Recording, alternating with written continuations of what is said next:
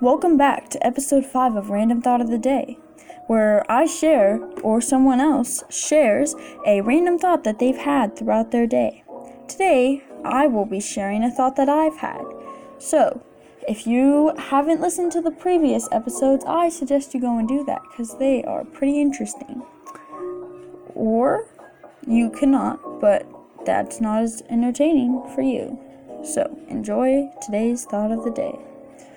So, today, I was just wondering if we didn't get distracted doing something that we didn't want to do, like, but we just got distracted doing it, say for 10 minutes every hour, we got distracted scrolling through something. How much time does that build up to be, even throughout one week? And then you think about the skills that you've always wanted to acquire, and you wonder, what could I have done with this time? Because in later years, you're gonna, you might realize that time that I wasted getting distracted can't be gained back. I lost it.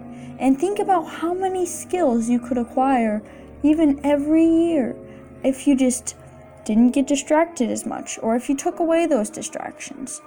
You could maybe learn a language, you could learn a new instrument, you could become better at something that you've always wanted to become better at. So many things are at our disposal, and we have to be careful about the way we choose our, to use our time. So, really, time is one thing that you cannot get back. Time is one of the most needed things that we can never seem to have enough of, but we never get more of than what we have. Thank you for joining me for today's random thought of the day. I hope you enjoyed this episode, and I hope you join us next time for another episode of Random Thought of the Day. Good night, everybody.